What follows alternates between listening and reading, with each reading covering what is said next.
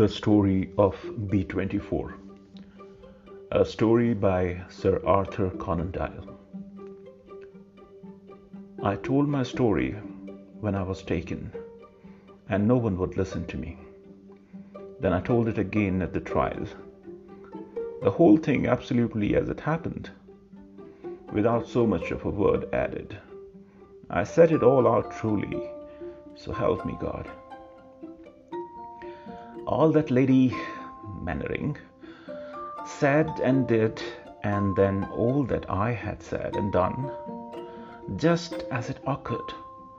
And what did I get for it? The prisoner put forward a rambling and inconsequential statement, incredible in details and unsupported by any shred of corroborative evidence. That was the one of the London papers said, and other let it pass as if I had made no difference at all. And yet, with my own eyes, I saw Lord Mannering murdered, and I am as guiltless of it as any man in the jury that has tried me. Now, sir, you are there to receive the petitions of prisoners. It all lies with you. All I ask is that you read it. Just read it. And then all you make an inquiry or two about the private character of this lady, Mannering, if she still keeps that name that she had three years ago. When, to my sorrow and ruin, I came to meet her, you could use a private inquiry agent or a good lawyer and you would soon learn enough to show you that my story is the true one. Think of the glory it would be to you to have all the papers saying that there would have been a shocking miscarriage of justice if it had not been for your perseverance and intelligence. That must be your reward, since I am a poor man and can offer you nothing. But if you don't do it, may you never lie easy in your bed again. May no night pass that you are not haunted by the thought of the man who rots in the jail because of you have not done the duty which you are paid to do. But you will do it, sir. You will do it. I know. Just make one or two inquiries and you will soon find which way the wind blows. Remember also that the only person who profited by the crime was herself, since it changed her from an unhappy wife to a rich young widow.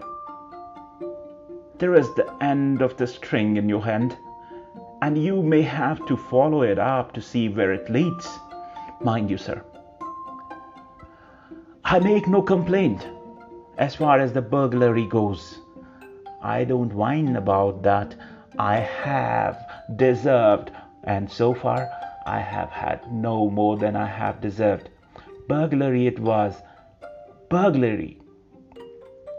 Right, enough. It was a burglary. And my three years have gone to pay for it. I was shown at the trial, and I had a hand in the Merton Cross business, and did a year for that. So my story had the league attention on the count a man with a previous conviction never gets a really fair trial. I own to the burglary. But when it comes to the murder, which brought me a lifer, any judge but Sir James might have given me the gallows. Then I tell you, that I had nothing to do with it, and that I am an innocent man. And now I'll take that night, the 13th September 1894, and I'll give you just exactly what occurred. And may God, and may God's hand strike me down if I go one inch over the truth. I had been at Bristol in the summer looking for work, and then I had a notion that I might get something at Portsmouth, for I was trained as a skilled mechanic. So I came, uh, so I came tramping my way across the South England, and doing odd jobs as I went. I was trying all I knew to keep off the cross, for I had done a year of uh, Exeter jail, and I had had enough of visiting Queen Victoria. But it's cruel hard to get work when once the black mark is against your name, and it was all. It was all I could do to keep my soul and body together.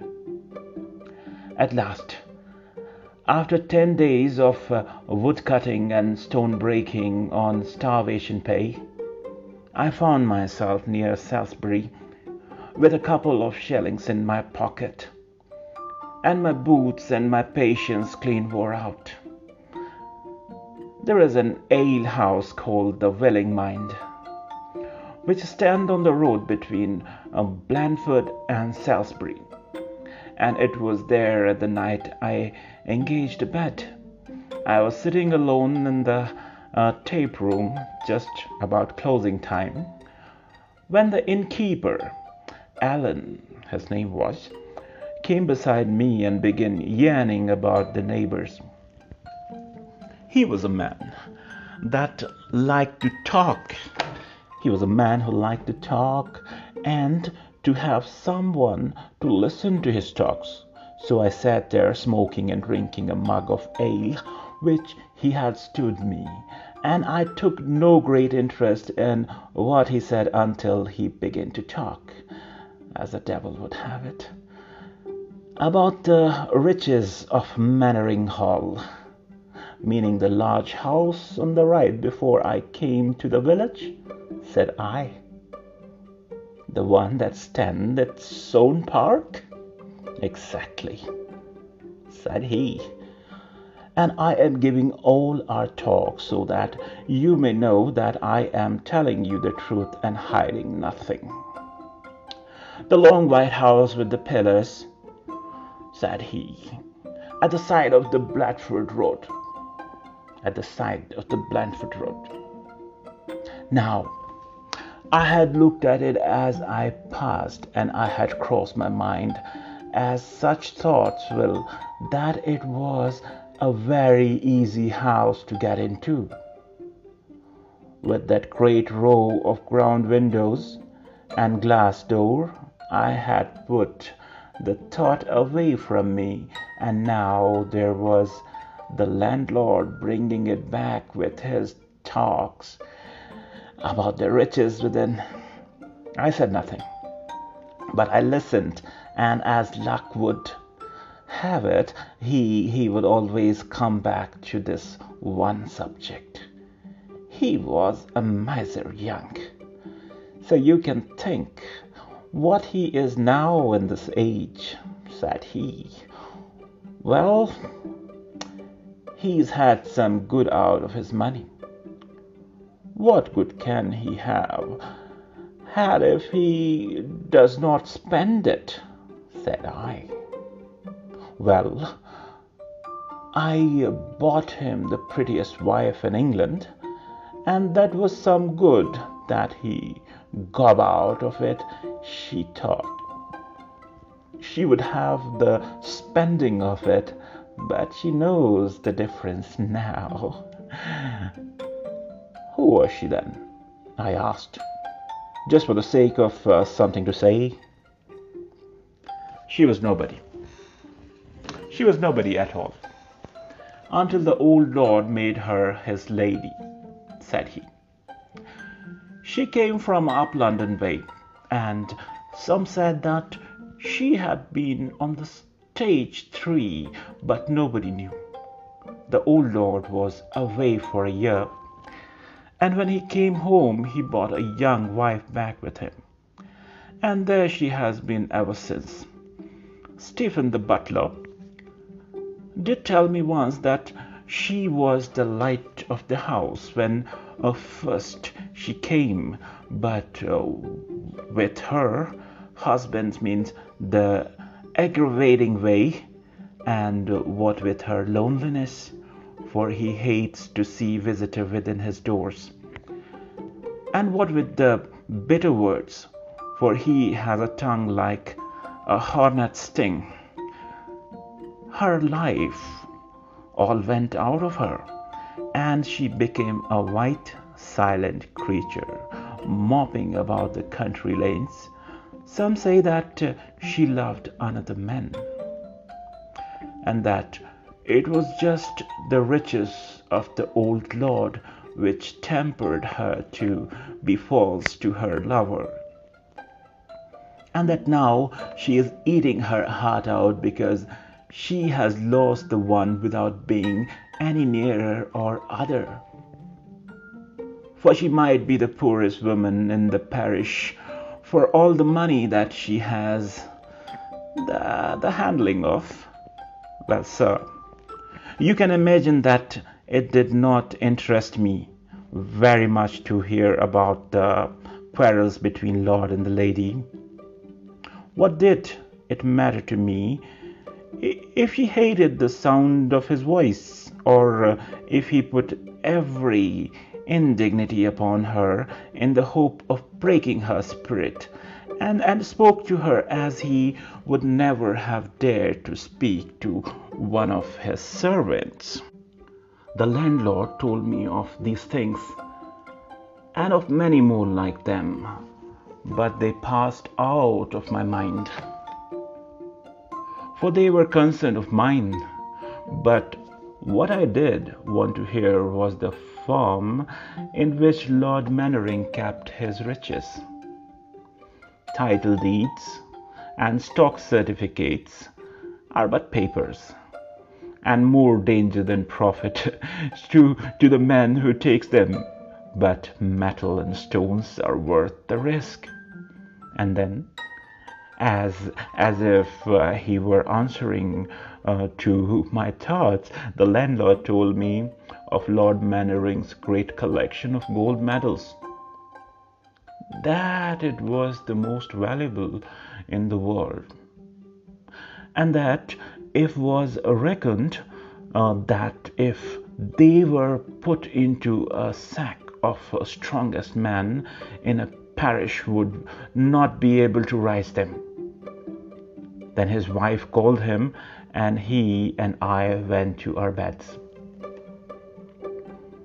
I'm not arguing to make out a case for myself, but beg you, sir, to bear all the facts in your mind and to ask yourself whether a man would be more sorely uh, tempted than I was. I make bold say that uh, there are few who could have held out against it? There I lay on my bed that night, a desperate man without hope of work, and with my last shilling in my pocket. In, in my pocket. I had tried to be honest, and honest folk had turned their backs upon me. They taunted me for theft, and yet they pushed me uh, towards it I was caught in the stream and could not get out. And then it was such a chance that a great house all lined with windows, the gold medals which could be easily be melted down. It was like putting a loaf before a starving man and expecting him not to eat it. I fought against it for time, but it was of no use at last I sat up on the side of my bed and I swore that that night I should either be a rich man and able to give up crime forever, or that the irons should be on my wrist once more. Then I slipped on my clothes and having put a shilling in, in, in the in the table or, or the landlord had treated me well. So and I did not wish to cheat him at all. I passed out uh, through the window into the garden of the inn. There was a high wall round or this garden, and I had a job to get over it. But once on the other side, it was a plain sailing. I did not meet a soul upon the road, and the iron gate of the avenue was open. So one was moving at the lodge. The moon was shining, and uh, could see the great house glimmering, glimmering white through the archway of trees. I walked up. I walked up it for a quarter of a mile or so, and until I was at the edge of the drive, where it ended in a broad, uh, gravelled space before the main door. There I stood, and in the shadow, and looked at the long building with a full moon shining in every window and and uh, silvering the high stone front. I crouched that for some time and I I wondered where I should find the easiest entrance. The corner window of the side, uh, the corner window uh, of the side seems to be the one which was least overlooked and a screen of ivy hung heavily over it. My my best chance was uh, evidently there. I worked my way under the tree to back of the house and then crept along in the black shadow of the building. A dog barked and rattled his chain, but I stood waiting until he was quiet. And then I stole on once more until I came to the window which I had chosen. It is astonishing how careless they are in the country. In places far removed from large towns, where, where the thought of burglars never enters their mind, I call it setting, temptation, in a poor man's way when when, when he uh, puts his hand meaning no harm upon a upon a door and finds a swing open uh, it just swings open in front of him and uh, in in this case it was not so bad as that but the window was merely fastened uh, with the ordinary catch which I opened which I opened with a push from the blade of my knife. I pulled up the window as quickly as possible, and then I thrust the knife through the slit of the, sh- of the shutter and, and, and prized it open. They were folding shutters, and I shoved them before me and walked into the room. Good evening, sir. You are very welcome, said a voice. I have had some start in my life, but never one to come up uh, to that one. Uh, there, in the opening of the shutters, within reach of my arm, was standing a woman with a small coil of wax taper burning in her hand, and she was tall and straight and slender, with a beautiful white face, and might have been cut out of clear marble.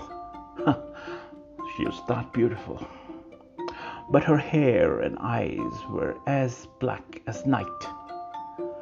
She was dressed in some sort of white dressing gown, which flowed down to her feet, and what with this robe and what with her face, it seems as if a spirit, if a spirit from above was standing in front of me. My knees knocked together and I held onto the shutter with one hand to give me support. I, I should have turned the run away. I should just have turned and run away if I had the strength. But I could only just stand and stare at her. She, soon, she uh, soon brought me back to myself once more. She said, don't be frightened, said she. And they were strange words for uh, the mistress of a house to have to use to a burglar. I saw you out of my bedroom and window. You were hiding under those trees, So I slipped downstairs and then I heard you at the window. Uh, I should have opened it for you if you had waited, but you managed to, uh, but you managed yourself. Uh, so and you just came up. I still held my hand and long clasp knife with which I had opened the shutter. I was uh, unshaven and grinned uh, for a week uh, on the roads. Altogether, there are few people who would have cared to face me alone at one in the morning. But this woman, but this woman, if I had been her lover meeting her by appointment, could not have looked upon me with, with a more welcoming eyes. Uh, she laid her hand upon my sleeve and drew me into her room. What's the meaning of this, ma'am? Uh, don't get trying any little games upon me, said I in my roughest way. And I put it on rough when I like. It'll be the worse for you if you play me any tricks, I added, showing her my knife. I will play you no trick, said she. On the contrary, I am your friend and I wish to help you. Excuse me, ma'am, but I find it hard to believe that, said I. Why should you wish to help me.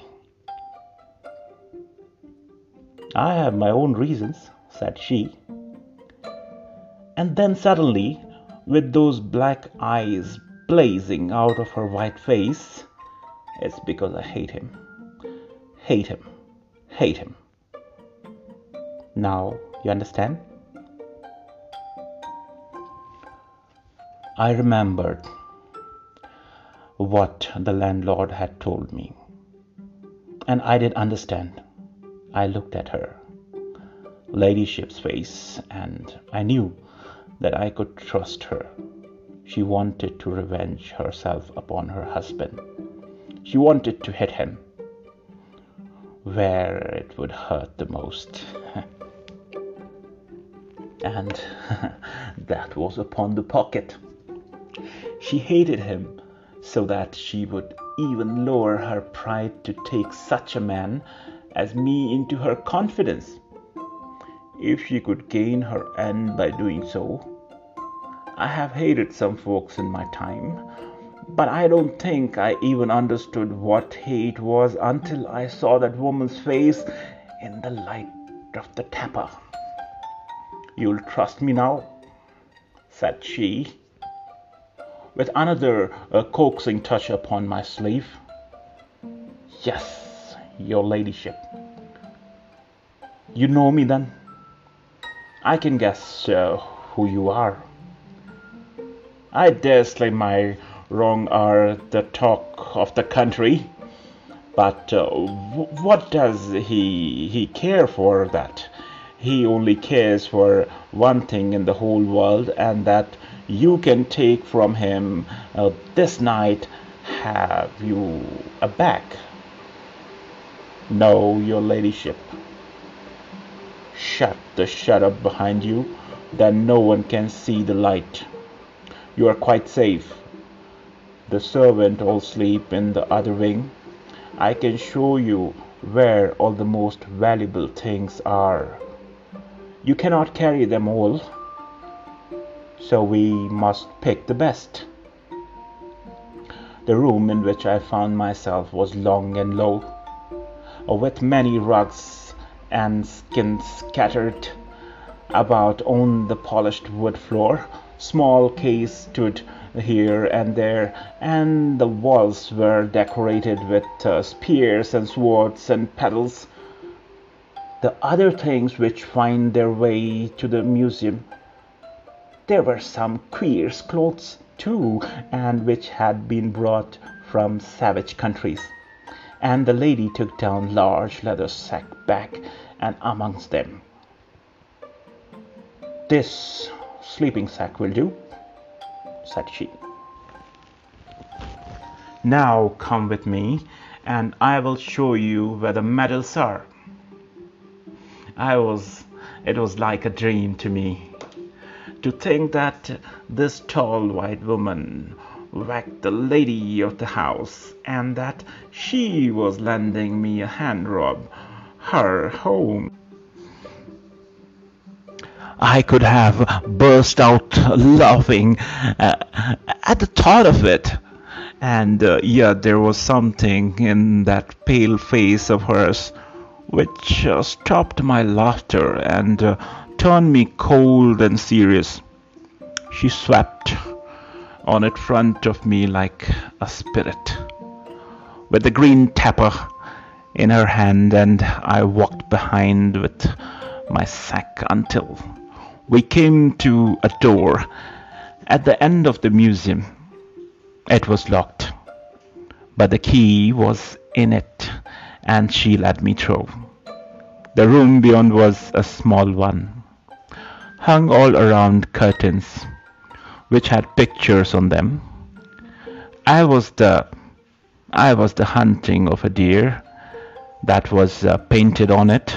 I remembered, and in in the flicker of that light, you would have sworn that the dogs and the horses were uh, streaming round the wall.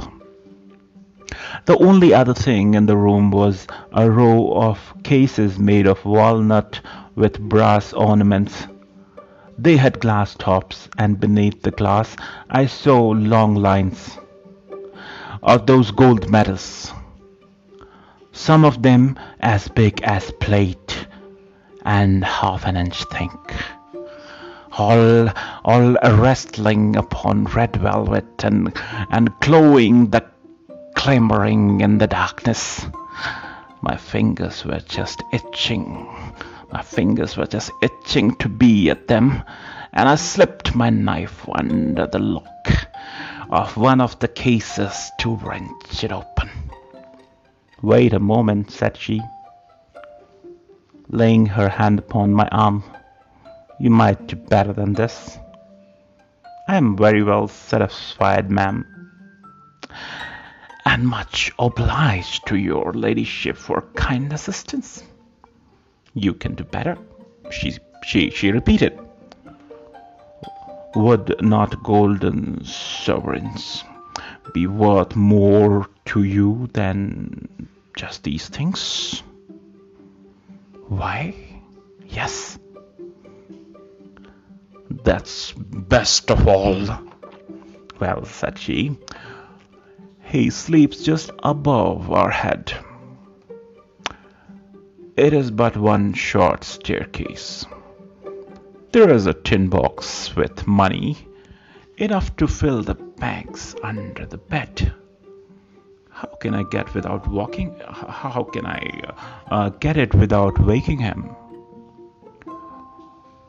What matter if he does wake? She looked very hard at me as she spoke. You could keep him from calling out. No, no, ma'am. I'll have none of that. Just as you like, said she. I thought that uh, uh, you were a stout hearted sort of a man. Your appearance, but I see that I made a mistake. If you are afraid to run the risk of one old man, then of course you cannot have the goldfinch which is under his bed.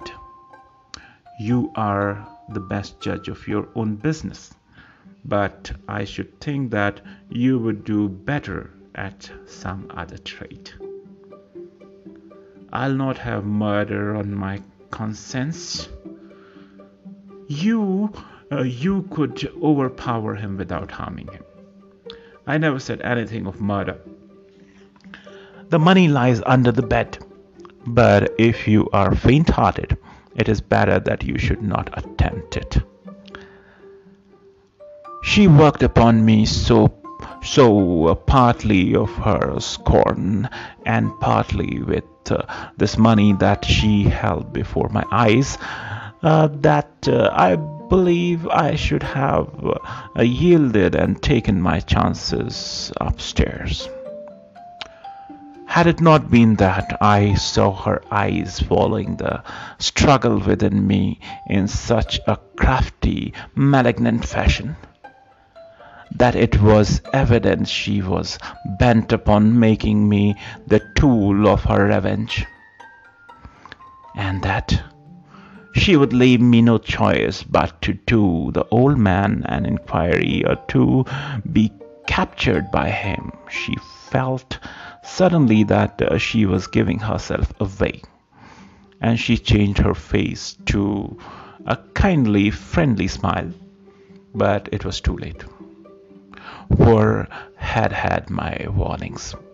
I will go upstairs, said I. I have all I want here. So I said, No, I will not go upstairs. I have all I want here. She looked her contempt at me, and uh, there never was a face which could look it plainer. Very good. You can take these medals. I should be glad if you would begin at this end. I suppose they will all be the same value when melted down, but these are the ones which are the rarest and uh, therefore the most precious to them. It, it's not necessary to break the locks. If you press that brass knob, you will find that there is a secret spring. So take that small one first, and uh, it is the very apple of uh, his eye. This one, yeah. She had opened, she had opened one of the cases, and beautiful things all lay exposed before me. I had my hand upon the one which she had pointed out when suddenly a change came over her face and she held up one finger as a warning. Haste, she whispered. What is that? Far away in the silence of the house, we heard a low dragging, shuffling sound and the distant tread of feet. She closed and fastened the case in an instant. It's my husband, she whispered. It's my husband. All right, don't be alarmed. I'll manage it. Here, quick behind the tapestry. She pushed me she pushed me behind the painted curtain up on the wall, my empty leather bag still in my hand. Then she took her taper and walked quickly into the room from which uh, we had come. And uh, I stood, I, I could see her through the open door. Is that you, Robert? she said. The light of a candle a candle shone through the door of the museum and uh, the, the, the shuffling steps came nearer and nearer. Then I saw a face in the doorway, a great heavy face, all lines and creases, with a huge curving nose and a pair of gold glasses fixed across it. He had to uh, throw his head back to uh, see through the glasses and that great nose thrust uh, out in front of him like uh, the break of some sort of uh, fall. Um, uh, he he was a big man, very tall and burly. So uh, that is the loose dressing gown his figure seemed to fill up the whole doorway. uh, he had a pile of grey curling, uh, the grey curling hair all around his head. But uh, his face was clean shaven. His mouth was thin and small and prim, hidden away under the long, masterful nose. He stood there holding the candle in front of him, and looking at his wife with the queer, uh, malicious gleam in his eyes. It only needed that one look to tell me that he was as fond of her as she was of him. How's this? he asked. Some new tantrum? What do you mean by wandering about the house? Why don't you go to bed? I could not sleep, she answered. She spoke uh, uh, languidly and uh, wearily. If she was an actress once, she had not forgotten her calling. Might I suggest, um, said he, and uh, might I suggest, said he, in the same mocking kind of voice, that a good conscience is an excellent aid to sleep. That cannot be true, she answered, for you sleep well. I have only one thing in my life to be ashamed of, said he. And his hair bristled up with anger until he looked like an old cockatoo. you you know best what that is. It is mistake which was brought its own punishment with it. To me as well as to you, remember that. You have very little to whine about. I it, it was I who stopped and you who rose. Rose? Yes, a rose. I suppose you do not deny that it is promotion to exchange the music hall for Mannering Hall. Fool that I was ever to take you out of your true spray.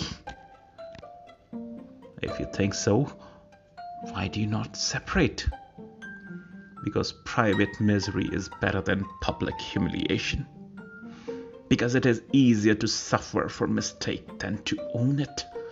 Because also I like to keep you in my sight and to know that you cannot go back to him. You villain, you cowardly villain. Yes, yes, my lady. I know your secret ambition but it shall never be while I live. And if it happens after my death, I will at least take care that you go to him as a beggar. You and dear Edward will never have the satisfaction of squandering my savings, and you may make up your mind to that, my lady. Why are those shutters and the windows open? I found the night very close. It is not safe. How do you know that some tramp may not be outside? Are you aware that my collection of medals is worth more than any similar collection in the world? You have left the door open also. What is there to prevent anyone from uh, the cases. I was there. I know you were. I heard you moving about in metal room, and that was why I came down. What were you doing? Look at the medals. What else should I be doing? This curiosity is something new. He looked suspiciously at her and moved towards the inner room, she walking beside him. It was at this moment I saw something which startled me. I had laid my clasp knife open upon the top of one of the cases, and there it lay in full view. She saw it before he did, and with a woman as cunning as she is, she held her taper out so that the light of it come between Lord Mannering's eyes and the knife. Then She took it in her left hand and held it against her gown out of his sight. He looked about uh, from case to case. I could have put my hand at one time upon his long nose, but there was nothing to show that the medals had been tampered with. And so, still snarling and uh, and uh, grumbling, he he shuffled off into the other room once more. And now, and now I have to speak of what I heard rather than of what I saw, but I swear to you I shall stand some day before my Maker, and what I say is the truth. When they passed into the outer room, I saw him lay his candle upon the corner, uh, upon the corner of one of the tables, and he sat himself down, but in such position that he was just out of my sight. She moved behind him, as I could tell from the fact that uh, the light of her tapered through his long lumpy shadow upon the floor in front of him. Then he began talking about his man whom he called Edward, and every word that he said was like a blistering drop of vitriol. He spoke low, so that I could not hear it all, but from what I heard, I, I should uh, guess that uh, she would as soon have been lashed with a whip. At first, she said some hot words in reply, but uh, then she was silent.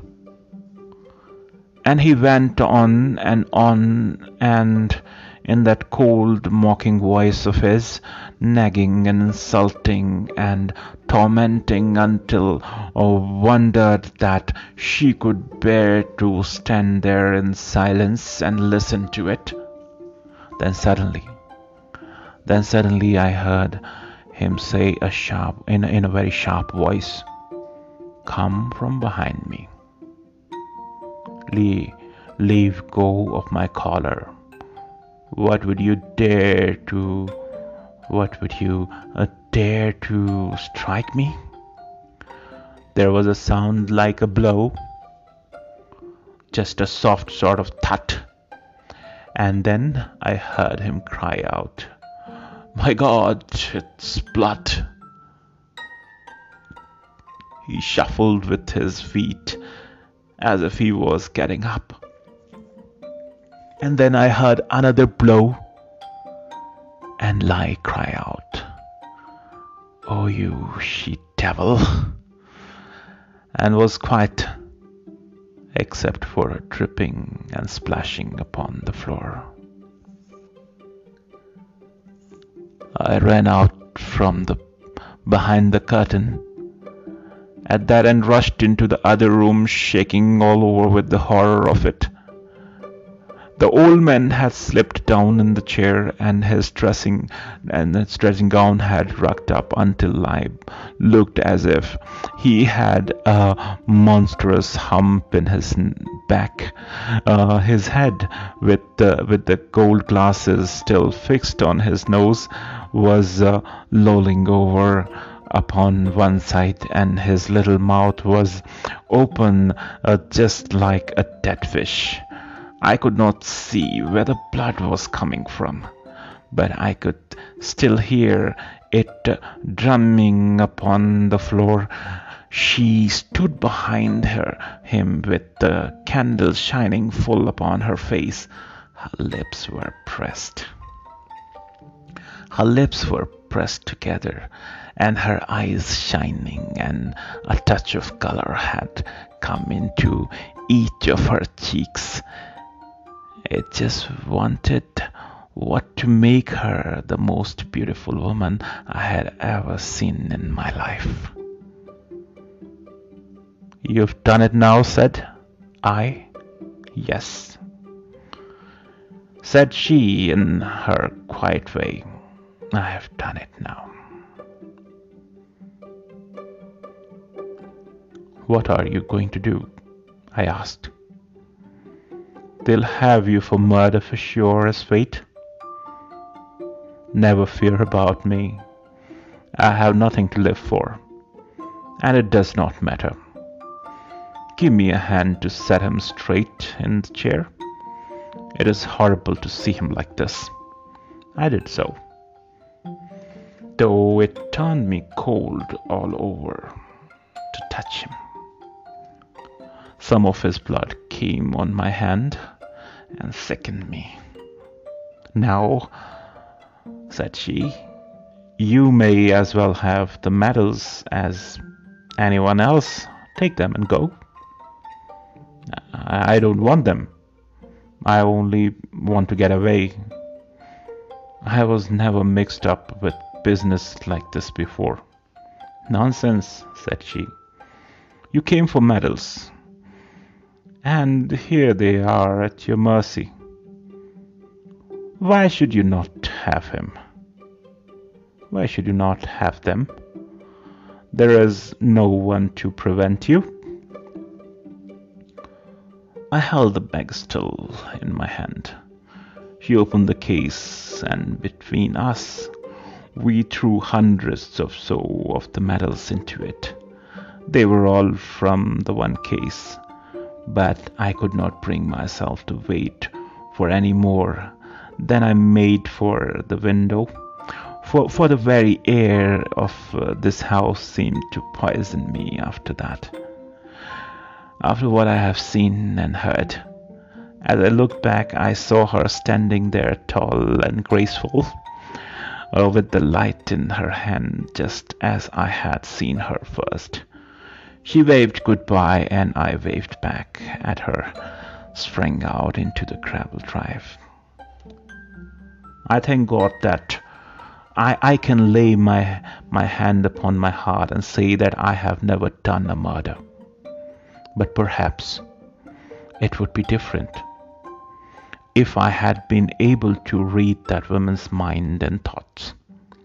There might have been two bodies in the room instead of one if I could have seen behind that last smile of her.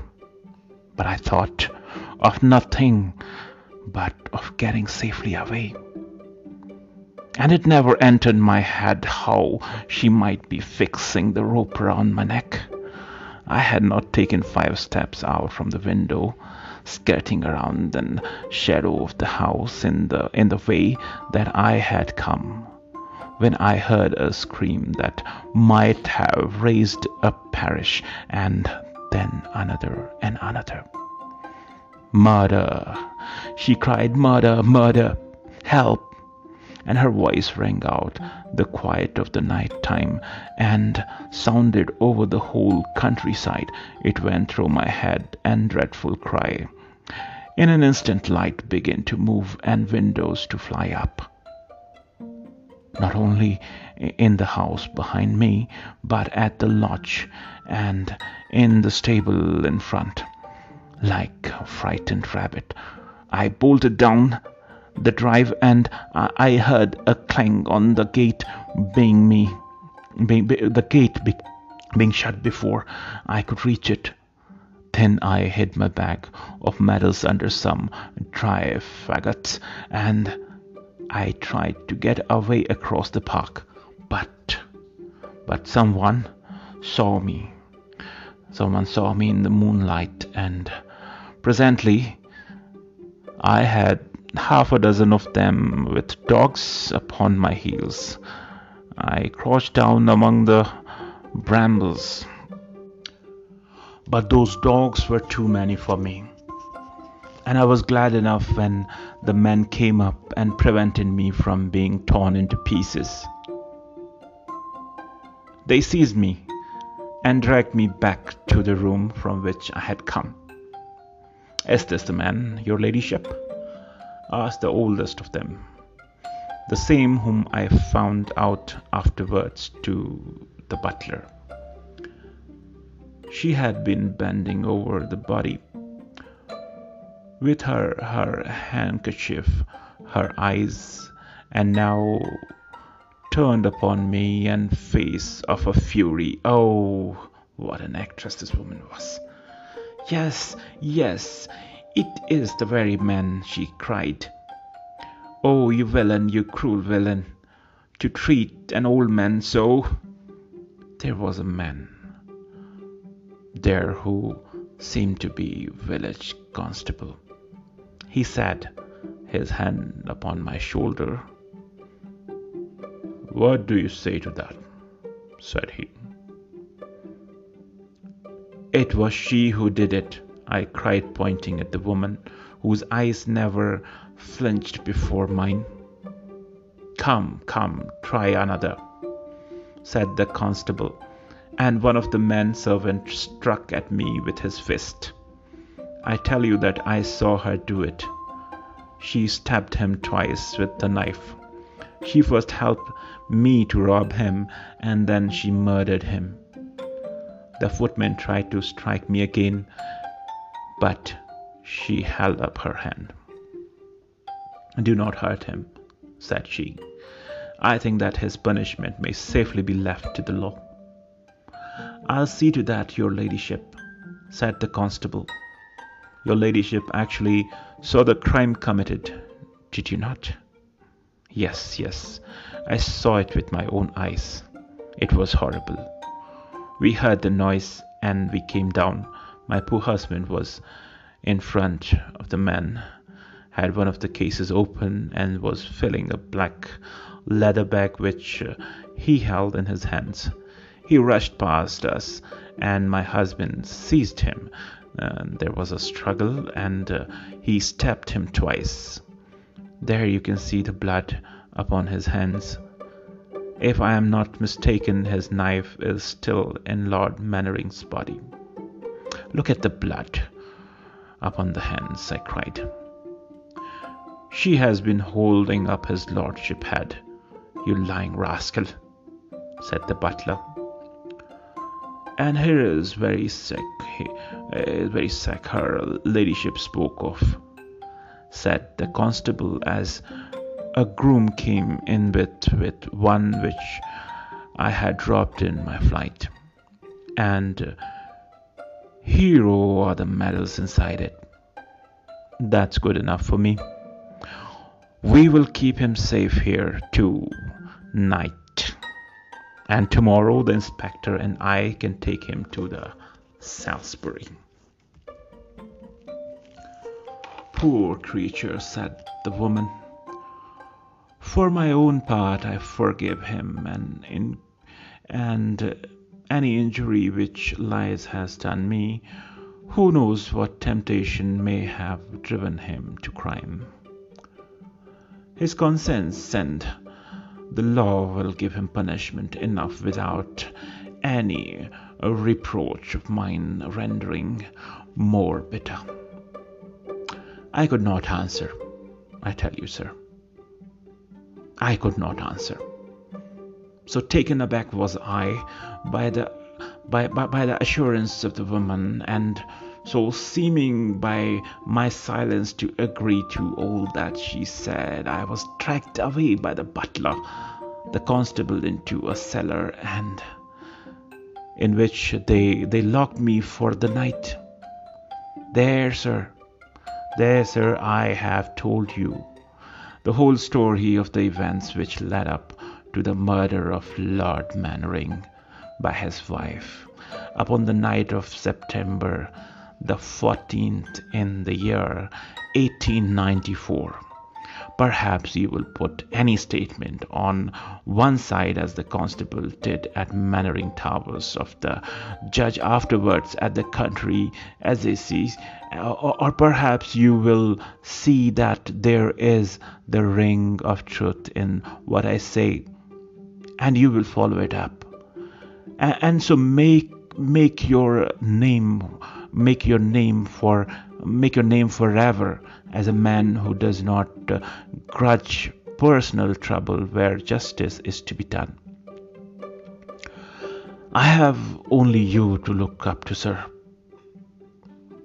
And if you will clear my name of this false accusation, then I will worship you as one man never yet worshipped another. But if you fail me, then I give you my solemn promise that I will rope myself up this day, month, to the bar of the window, and from that time on I I will come to plague you in your dreams. If ever yet one man was able to come back and haunt another. What I ask you to do is very simple. Make inquiries about this woman, watch her, learn her past history, find out what use she is making of the money which has come to her, and whether there is not a man called Edward, as I have stated. If, if from all this you learn anything which shows you her real character, or which uh, seems to you to uh, corroborate the story which I have told you, then I'm sure that I can rely your goodness of heart to come to the rescue of innocent men.